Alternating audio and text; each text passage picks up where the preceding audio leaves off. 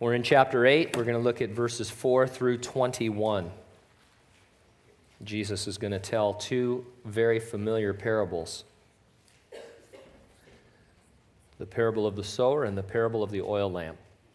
Luke chapter 8, verses 4 through 21. Follow along while I read the text. When a great multitude had gathered, and they had come to him from every city, he spoke by a parable. A sower went out to sow his seed, and as he sowed, some fell by the wayside, and it was trampled down, and the birds of the air devoured it. Some fell on rock, and as soon as it sprang up, it withered away because it lacked moisture. And some fell among thorns, and the thorns sprang up with it and choked it. But others fell on good ground, sprang up, and yielded a crop a hundredfold. When he had said these things, he cried, he who has ears to hear, let him hear. Then his disciples asked him, saying, What does this parable mean? And he said, To you it has been given to know the mysteries of the kingdom of God, but to the rest it is given in parables, that seeing they may not see, and hearing they may not understand. Now the parable is this the seed is the word of God.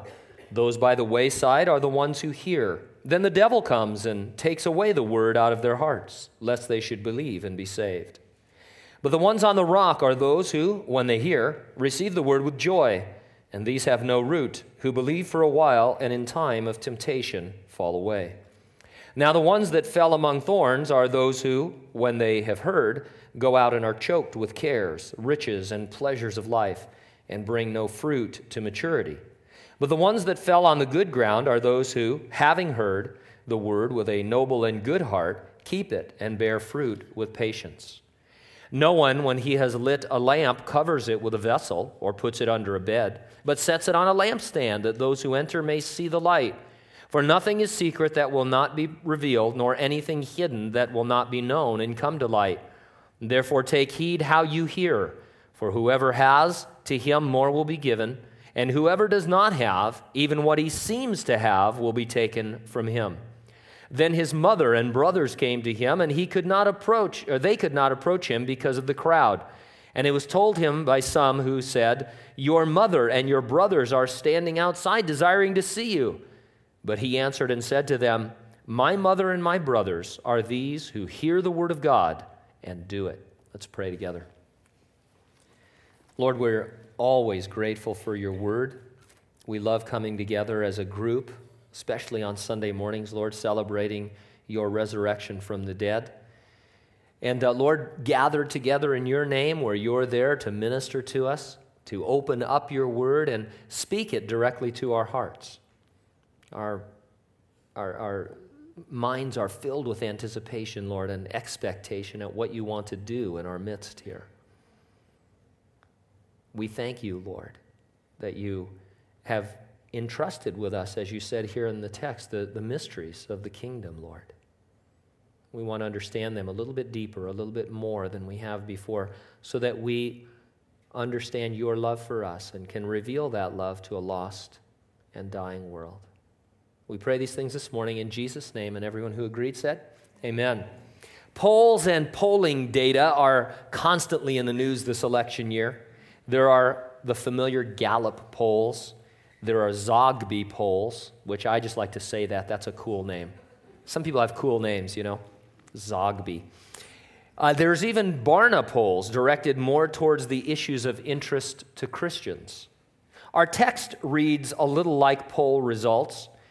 It's as if the question were posed how do people respond to the message of Jesus and then the results fall statistically into one of the four categories that are listed. If a candidate for office saw these poll results, noting that some of the hearers were not responding favorably to the message, he'd be tempted to change his message in order to reach the broader audience. Jesus didn't do that. He couldn't do that because his message was and is the truth of God's word. You and I are called upon to go forth giving this same message. Neither should we ever change it to reach a broader audience. The parable of the sower and the accompanying parable of the oil lamp are an encouragement to you, as followers of Jesus, to go on preaching and proclaiming the truth of God's word. Regardless the response you receive, you are to both broadcast seed and you are to brightly shine as you do so. We'll organize our thoughts around two points. Number one, go and sow with the seed of the word. And number two, go and glow with the light of the world. First of all, in verses 4 through 15, go and sow with the seed of the word. We read here that multitudes were now following Jesus wherever he went. There is nothing wrong with that.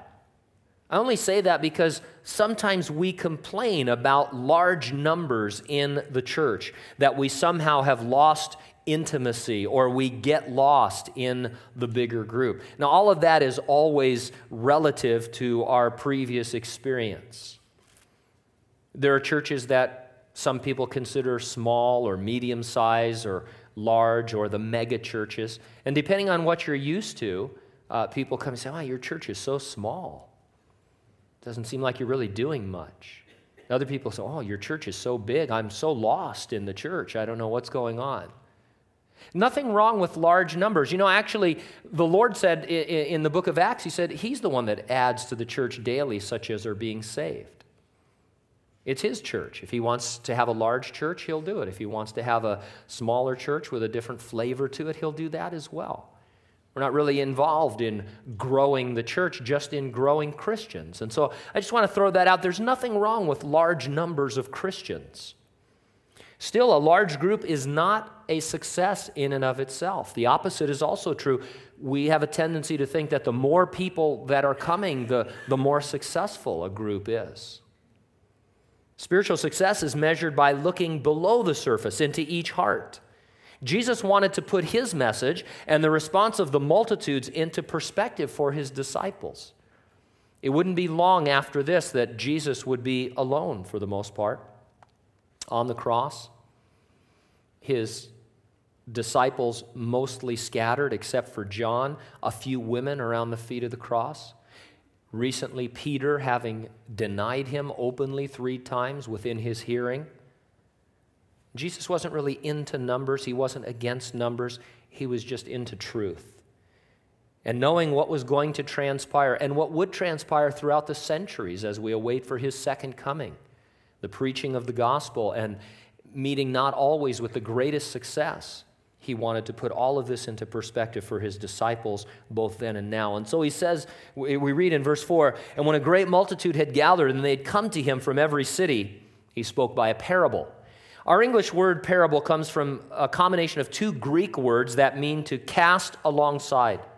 A parable is defined as a story or a figure placed alongside a teaching to help you truly capture its spiritual meaning. A parable is much more than an illustration. A true parable gets you deeply involved and then compels you to make a personal decision about God's truth and how it relates to your life. A parable has been described as beginning as a picture that arrests your attention and arouses your interest. As you contemplate the picture, it becomes a mirror in which you suddenly see yourself. If you continue to look at it by faith, the mirror becomes a window through which you see God. Perhaps a farmer could be seen off in the distance, perfect for a parable. And so in verse 5, a sower went out to sow his seed. And as he sowed, some fell by the wayside, and it was trampled down, and the birds of the air devoured it. Some fell on rock, and as soon as it sprang up, it withered away because it lacked moisture. And some fell among thorns, and the thorns sprang up with it and choked it. But others fell on good ground, sprang up, and yielded a crop a hundredfold. When he had said these things, he cried, He who has ears to hear, let him hear. Using crude implements, the farmer would clear out a field as best he could. When he was done, all of the cleared ground would appear suitable for planting. He would walk up and down the field, sowing seed, hand broadcasting it out of a bag slung around his shoulder, and then he would come back and turn it under a few inches. Then the farmer would simply wait to cultivate and harvest the fruit from his labors. Even though the ground had been cleared and the whole field seemed suitable for planting, there were certain difficulties that the farmer could not completely eliminate. And one thing I want you to think about as we continue to meditate on this parable, uh, both today and in subsequent days, each of these conditions would be present in a single field as the farmer was working. We have a tendency to always want to compartmentalize Christianity and, and to put things in categories because that's the way we think. We think in terms always of the, uh, the uh, soils as representing four different types of people. And I'm not saying they don't represent types of people, but at the same time, in a field, there would be all of these types of conditions. And, and it's possible that hearts cannot be described so, um, so easily. The human heart is a very deep thing that only God can plumb. And so each of these could be present in a single field. But nonetheless, let's look at some of these difficulties. For one thing, either the wind or the farmer's bad aim would allow some seeds to be sown on the pathways that bounded the field where the hovering birds would quickly snatch them up. I know when I use one of those little whirly bird broadcasters, you know, to put whatever it is you put into the grass to make it do whatever it is it's supposed to do. You can tell I'm really into gardening.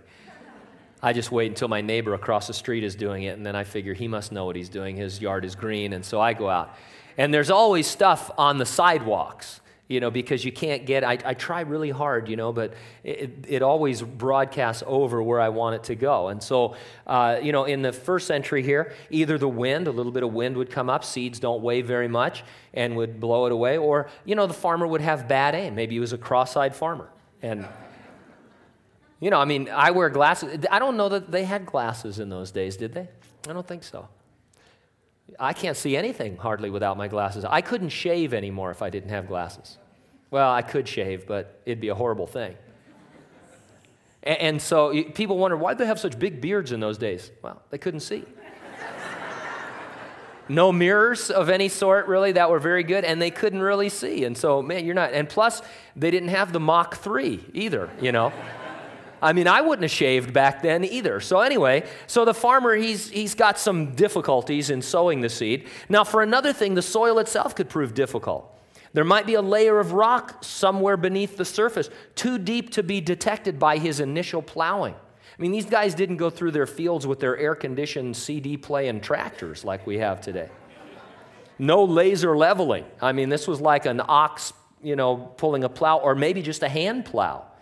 And, and so they could only go so deep, and there would be a layer of rock a little bit deeper than they could plow. If that was the case, that shallow soil just above the rock would be warmer than the rest of the field. The seeds sown there would quickly germinate, but their roots had nowhere to go, and the plants would be easily scorched by the sun. So if you were a farmer and you, you uh, scattered your seed, and then after a while you saw some seed coming up really quickly in an area, you'd be bummed because you know that that area was not going to be very fruitful. It was just a quick grow kind of a thing. Weeds, of course, have always been a soil problem. Even though the farmer had cleared out the weeds, their hidden roots remained in certain areas of the field. Some of the seeds would be sown among those roots, and both the weeds and the plants would grow together, the plants eventually being choked out by the weeds in certain areas of the field. Some seeds, and again, I would suggest something a little bit different. Perhaps the majority of the seeds would fall in good soil and produce the fruit the farmer anticipated. Again, I've heard it taught that, you know, if you look at the parable of the sower, only 25% of the seed sown bears any fruit. Well, I don't think Jesus is really giving percentages. He's giving a description of what happens when you sow seed. And in the case of a farmer, He's looking for more than a 25% yield. And if this is a field that he's familiar with, he knows where to plant and where not to plant, and, and so he's, he's going to get a pretty good yield. And so it may be that the majority of the seed is going to even take root and bring forth fruit. And so just something to consider. Now, this parable, talking in parables, took his disciples by surprise. In verse 9, his disciples asked him, saying, Lord, what does that parable mean? What it means is really a pretty huge topic. First, it marks a major change in God's dealing with the nation of Israel. And you see that in verse 10. And he said, To you it has been given to know the mysteries of the kingdom of God, but to the rest it is given in parables that, quote, seeing they may not see, and hearing they may not understand. This does not mean God wanted to hide the truth from most of the people in the world and only call a select few. If you understand the context, it means almost the opposite. He was about to hide the truth from his elect nation, the Jews, and begin to publish it instead in a broader way among the Gentile nations, which is what has been happening for the past 2,000 years. You see, this is a quote from the sixth chapter of Isaiah. And you have to go back to Isaiah's day to understand what Jesus meant. In that day, in the sixth uh, chapter of Isaiah, the nation of Israel had closed their eyes and ears to God. They had hardened their hearts against God. As a result, God was looking for someone he could send to them who would speak his word, but they would not receive his word. Even though it was spoken clearly and simply and with power, the Jews would reject it. And so he sent Isaiah to preach, but they didn't understand and respond to Isaiah. And it became a sign that they were headed for a time of judgment. And so God said, Look, my people are hardened against me, they're not hearing me. And so I'm going to harden them even further. Isaiah, I'm going to send you, you're going to preach to them. They're not going to receive it, and it's going to be an overall sign that judgment is coming upon them. Jesus applied this verse to the first century Jews. They would indeed reject him as God's messenger. What would God do? Well, just as in Isaiah's day, he would temporarily judge the nation of Israel.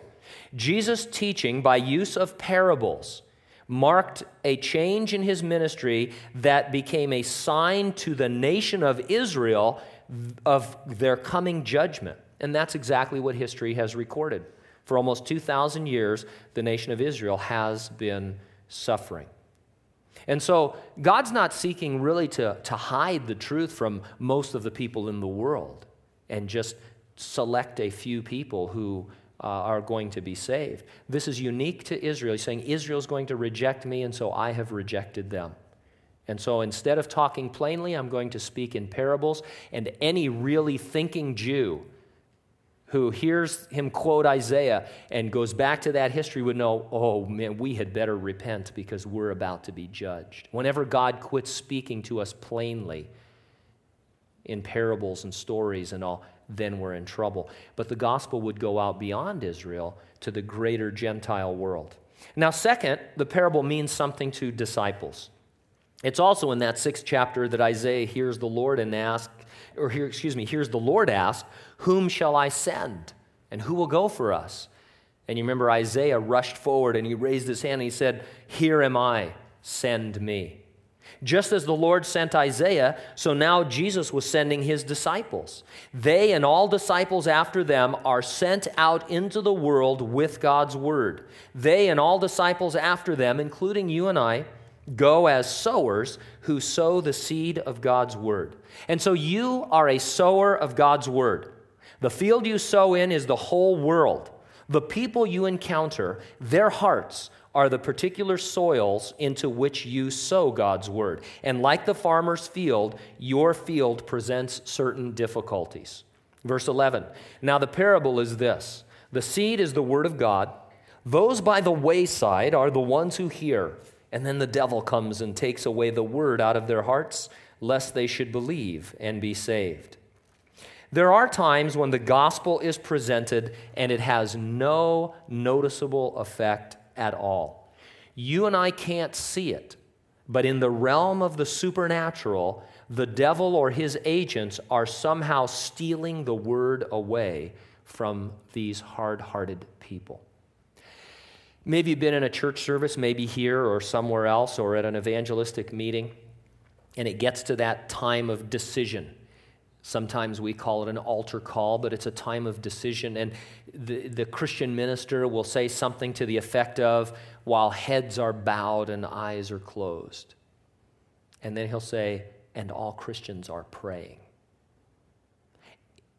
You need to be praying because it's at that moment that a spiritual warfare is taking place. That's what Jesus said. He said, when the gospel is sown, there's a, a warfare in a supernatural realm The devil wants to steal the seed of the word so that it can't penetrate hard hearts. And so rather than just sit there looking at the minister or look around to see who's going to get saved, it's incumbent upon us to really enter into a time of prayer and spiritual warfare. Say, Lord, you promised that your word would not return void. And Lord, we don't know if it's going to be uh, just a planting today or a watering or a harvest, but we want your word to come alive in the hearts of the hearers, in the hearts of the unsaved. Plow up the hard ground of their hearts. And, and I would encourage you to be praying the whole time. Forget what the pastor is saying. And if you don't need to be saved, if you're already saved, don't think about what you're going to have at lunch.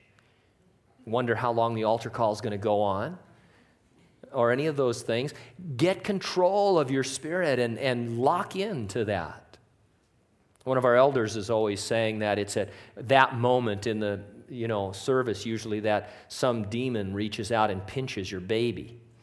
And I don't know if that's true, but it's interesting that the distractions that take place towards the end of the service or when that's going to happen. Don't be a distraction. Uh, and, you know, I mean, God, of course, He's bigger than your cell phone. He's bigger than your baby crying. He's bigger than all the weird things that, that you and I do. But it's a time when people. Uh, do, do, you remember some of you who were at a meeting like that or several meetings before you finally gave your heart to the Lord and you're like, I know I should go forward. I know I should raise my hand. I'm not going to do it. I'm not going to do it. And then it's, you, you, get yourself distracted by somebody else who's acting silly or, you know, maybe two Christians are talking in the back. Oh, this doesn't have anything to do with me. I remember when I was a young Christian, I used to go to a place called Raincross Square in Riverside. It was uh, like the Selland Arena. And uh, Greg Laurie would share the gospel there. Their Sunday night service at uh, Calvary Riverside, which is now Harvest Christian Fellowship, they'd bring a, a Christian group in and they'd always share the gospel. And at the end, he would practically beg Christians not to leave early. As, as he finished his message and went into the altar call, he'd say, Please, Christians, remain seated. And it always fell on deaf ears. Hundreds and hundreds of Christians would get up and, and leave. And so here's the altar call going out, and oh, excuse me, pardon me, excuse me, people are walking over each other to get out to get to the parking lot because there were several thousand people there and you wanted to get, you know, to Starbucks before your friends or something like that. We can be dull as Christians. And so when, when this is, Jesus said this is a real spiritual, this is serious stuff. People are getting saved. Then in verse 13, but the ones on the rock are those who, when they hear, receive the word with joy, and these have no root, who believe for a while and in time of temptation fall away. We've all seen what appear to be conversions that end up as catastrophes. These people seem open and receptive to God, but as soon as they're called upon to endure and obey in the midst of difficulties, you see that they have had no real change of heart. Sometimes uh, maybe you'll have a harvest crusade or, or a Billy Graham crusade or a Franklin Graham crusade. And I've heard people complain, or, well, it is a complaint. Uh, it, they, they will say, well, you know, only 10% of the people who come forward at those crusades are genuinely saved. And I guess you're supposed to think, oh, well, what a waste that was that, look at that, 90% of those people didn't get saved. Uh, excuse me. What about the 10%? And didn't Jesus say there were going to be a lot of people who seemed like they were excited about the gospel but then fell away? I, sometimes I don't know what's wrong with us, why we even think that way. I guess it's because we are into numbers and success and those kinds of things. And you know, I might say it three or four more times, or I might not say it at all, but this is the meaning of this parable, or not the meaning, but this is the thrust of this parable. Jesus gave this parable not to expose people's hearts necessarily or to talk about that. He gave it to encourage disciples to go on preaching the gospel no matter what. He says, listen, you're going to get all kinds of responses when you preach my gospel. You don't even know what's going on in the heart, only I do. You go on preaching it and trusting in the power of the Word of God. And so don't get drawn into those conversations where people say, oh, well, we're, you know, that crusade was a dud because, you know, most of those people didn't really get saved. Well, were we led to have the crusade? Were we led to share the gospel? That's all that matters. Sometimes people, you know, we have altar calls here, and sometimes we've had a dozen people respond to the gospel. A lot of times, no one publicly responds. And people ask me, they say, Does that discourage you? And I say, Yes, it does. But it doesn't discourage me for my sake. I don't feel like I'm a failure as a minister of the gospel. Because if nothing else, I've read the words. And maybe what I said didn't hit home, but it's God's word. I'm discouraged because there are people in every audience that need to get saved. And for whatever reason, they have passed up another opportunity to give their hearts and lives to Jesus Christ. But I guess theoretically, you could give an altar call every week for the rest of your life and no one would ever get saved publicly, but you could keep on doing it because it's what God wants you to do. And there are stories of missionaries, famous missionaries who went into areas, worked their heart out, never saw any conversions whatsoever, died serving the Lord. And then the next person would come in, and whole tribes and whole groups of people would give their lives to Jesus Christ. And that's what Jesus is talking about. He says, hey, just go and share the Word of God. And don't worry about the results. The results are not your business. And then in verse 14, now the ones that fell among thorns are those who, when they have heard, go out and are choked with cares and riches and pleasures of life and bring no fruit to maturity. It's pretty clear that the first two heart conditions describe people who never were genuinely saved. People with crowded hearts who become unfruitful are a different matter. Unbelievers can certainly be described this way, but there are also many warnings in the New Testament to believers concerning the cares of this world and the deceitfulness of riches and the desire for other things. You all know people who still have a strong profession of faith, but have gone after these things in the world and have become pretty unfruitful as Christians. It's also possible for otherwise fruitful believers to find maybe one or more areas of their heart still crowded with the things of the world. Could any of us claim this morning we are completely free from the cares and riches and pleasures of life? If I were to ask you, are you willing to look into the camera and say, I am completely free from the riches and cares and pleasures of this life? I, I don't know that we're ready to do that, in all honesty. And then in verse 15, but the ones that fell on the good ground are those who, having heard the word with a noble and good heart, keep it and bear fruit with patience. As you sow the word, there are those who get saved and who, with uncluttered hearts, go on bearing fruit. The sower and the seed are the same in each case, only the soil is different. And so we're prone to ask, what makes the soil different? I don't think we can fully answer that since we are talking about the human heart. The farmer can't tell where the rocks are buried or where the roots of weeds will spring up, and we can't see below the surface of the heart. But a word that God spoke to Jeremiah encourages us. He said in Jeremiah chapter 4 verse 3, "Break up your fallow ground and do not sow among thorns." God saw their hearts as hard and crowded, just like the hearts in the parable of the sower but he appealed to their hard and crowded hearts. His appeal was also his enabling them to do what he asked to break up the hard, crowded soil of their hearts so that they could receive the word into good soil. You never know when the gospel might begin the work of plowing up hard, weed infested ground. Just because a person responds with a hard heart doesn't mean that he or she will remain that way. The four soils do not describe four types of persons like personality types. They describe the potential condition of hearts at any given moment. Some commentators even call this the parable of the soils rather than the parable of the sower. Think of yourself. Your heart was once hard, like the well trodden pathway. You may have ignored many invitations to come to Jesus Christ.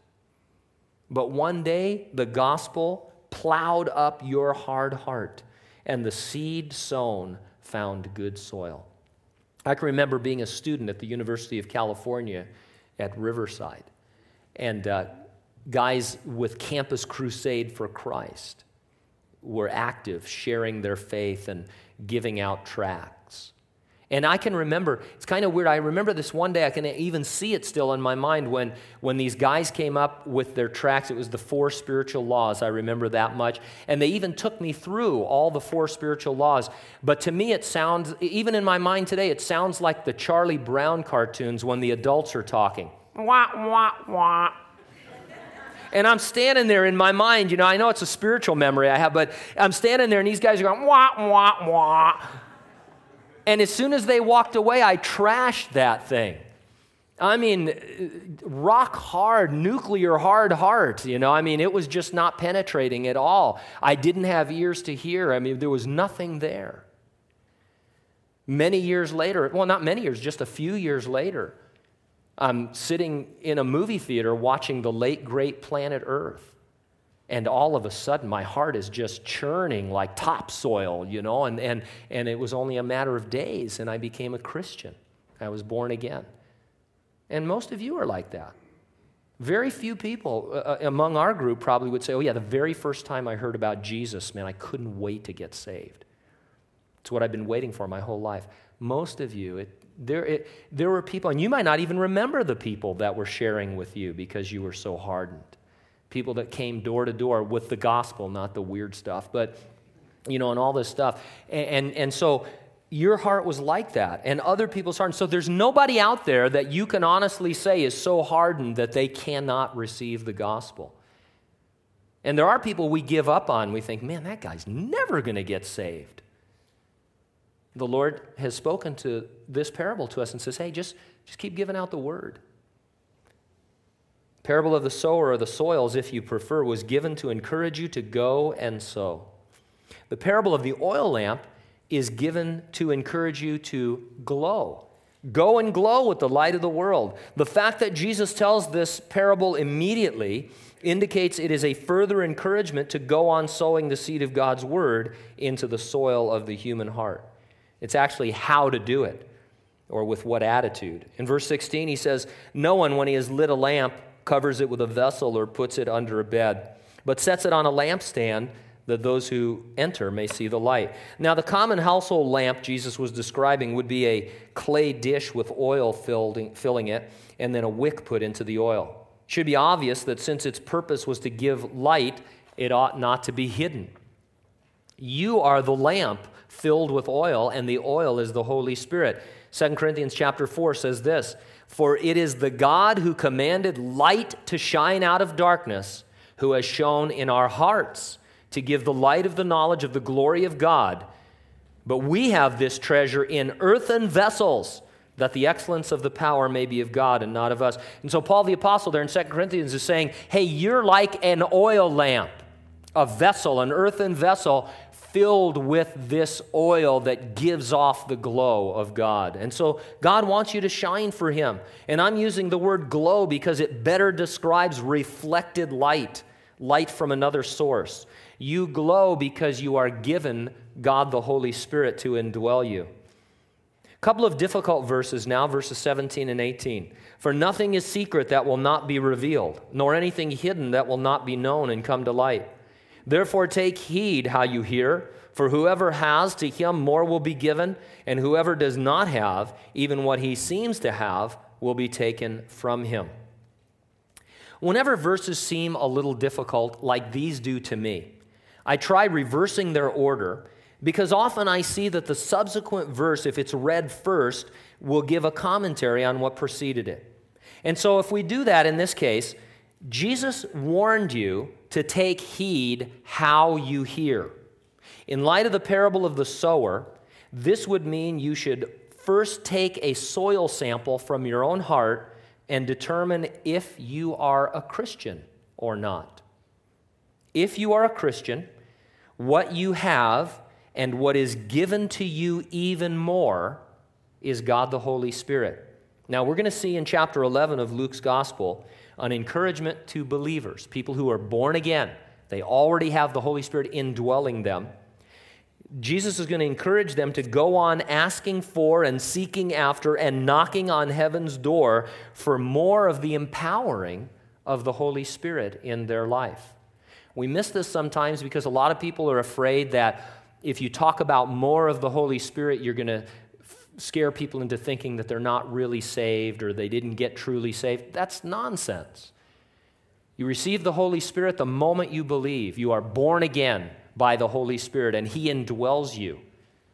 But we also see the words of Jesus and in the book of Acts that you can ask for more of the power of the Spirit to fall upon you to do your ministry and service. And so, if you're a Christian, what you have, the Holy Spirit, will be given to you even more as you minister for the Lord. If you're not a Christian, you might seem to have God in your life, but instead you eventually fall away. It appears on the surface to observers that what you have was taken away from you. But it was never taken away. In the end, at God's judgment, when secrets of the heart are revealed, what was hidden, the spiritual reality that you were never saved, will come to light. There are just tons of people who think they're saved, but are not. And we're going to talk about that a little bit more towards the end, but let me give you a, a little preview. There are a lot of people who believe that they are saved because of their heritage, because they are born to a certain religion or even ethnic group. I had a combination of that in my life. I've shared with this with you many times before, and it sounds funny, but I don't mean it to be. But because I was born into an Italian Roman Catholic family, I was taught and I believed that I had it made. Not only was I a Catholic, the religion of the apostles, the only true church, regardless what anyone else thought on the face of the planet. But I was an Italian. I mean, I don't see the Vatican in Poland. I don't see it in the United States. I see it as a separate state in beloved Italy. And I, I believe that as a young man. I, I, th- I thought there was a God. I believed there was a God. But I knew that I was okay, whatever happened to me and whatever I did. Boy, was I happy when they dropped the mortal sins. But uh, whatever I did, I was okay. Because, and I can tell you, I don't want to get into it right now, but I know. Uh, I can bring people here who would say, yeah, in, in my particular ethnic group in this area, I'm a Christian, I've given my heart to the Lord. I can name hundreds of people who think that they're Christians because they were born into a church. They've gone through some kind of a process of confirmation or, or uh, of declaration. What they've done is joined the church. They think they're saved, but they're not.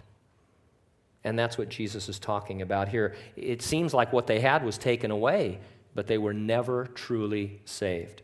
Now, let's get back to our context and see if we can summarize a little bit everything we've discussed so far. Multitudes were following Jesus. It seemed a tremendous success, but Jesus saw below the surface, beyond the numbers, into each individual heart. He also knew that the Jews would officially, nationally reject him.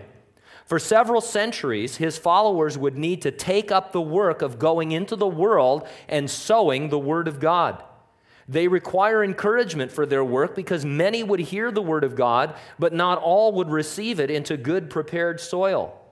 Christians should go on sowing regardless the response, and they could glow as they go, meaning that they would have an inexhaustible source of spiritual power by being filled with the Holy Spirit. There's a final encouragement for sowers and glowers it's not a parable, it's the arrival of Jesus' earthly family in verses 19 through 21. Then his mother, Mary, and brothers came to him and could not approach him because of the crowd. And it was told him by some who said, Your mother and your brothers are standing outside desiring to see you. But he answered and said to them, My mother and my brothers are these who hear the word of God and do it. And so within that crowd were Jesus' mother, Mary, and his stepbrothers. These were the other children of Mary and Joseph. And this was at a time before they had backstage passes. Uh, you know, there weren't any passes, and so they couldn't show their mother of Jesus pass. Uh, they didn't win anything from a candy wrapper to get backstage. They just, they were like every, and, and yet some people recognized that this was Jesus' family, and for sure he'd want his family to have a, a, you know, a front row seat because, after all, there were natural privileges for being in the family of Jesus. And Jesus said, Well, wait a minute.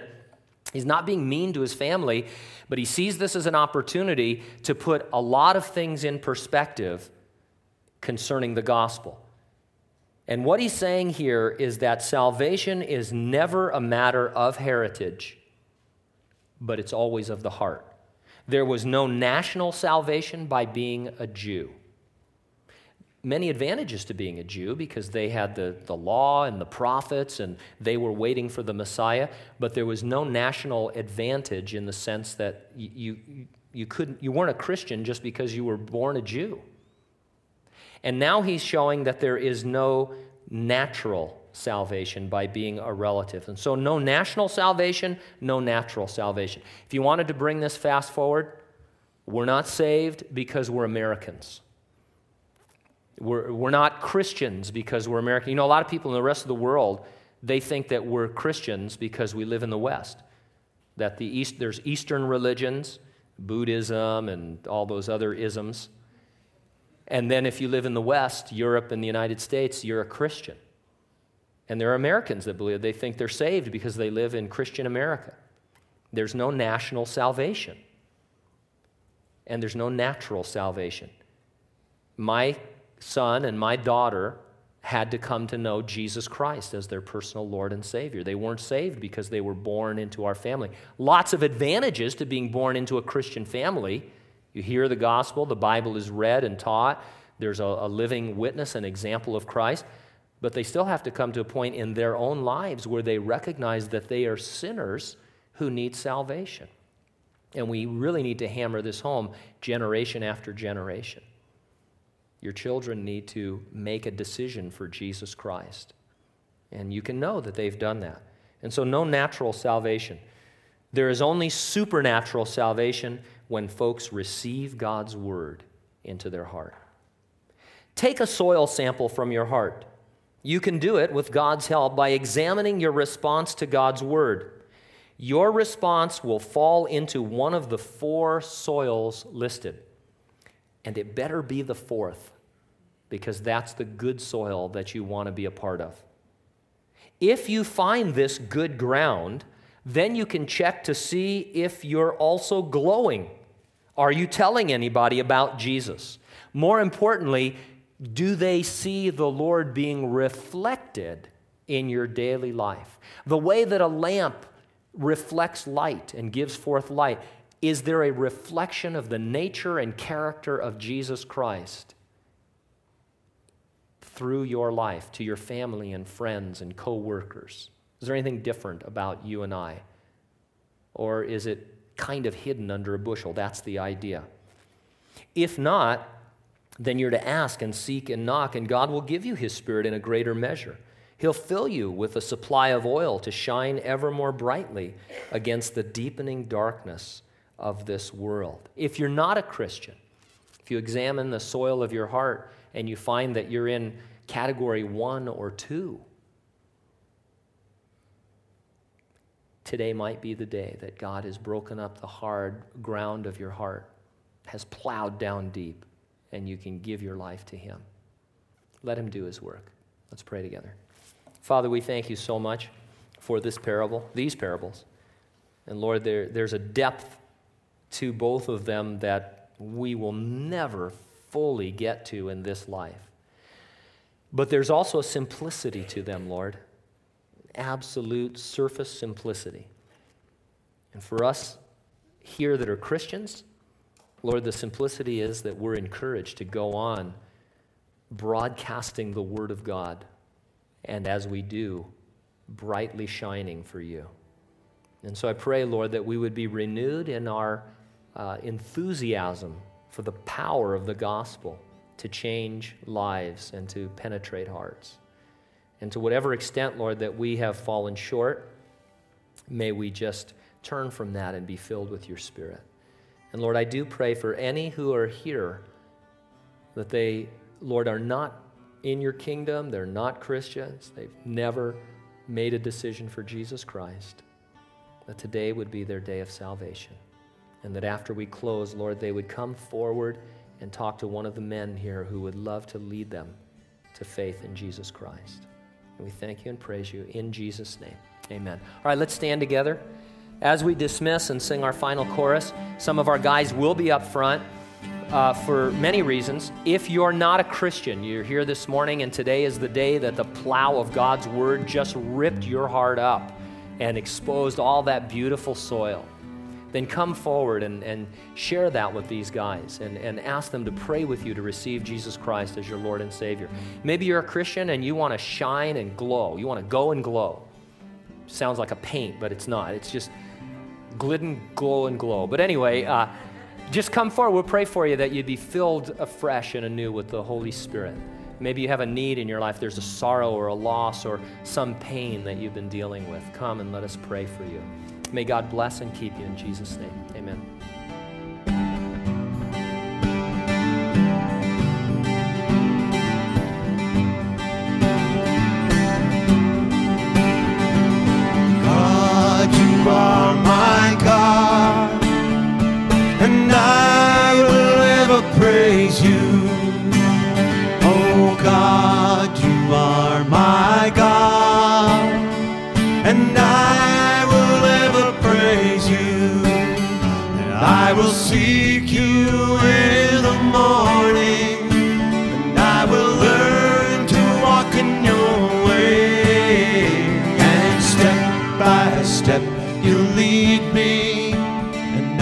Follow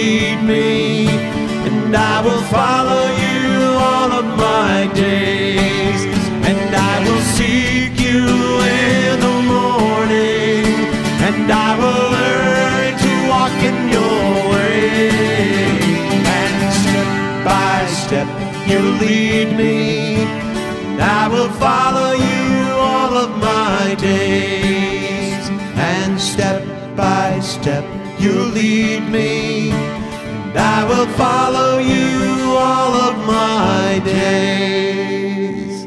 God bless. Have a great day.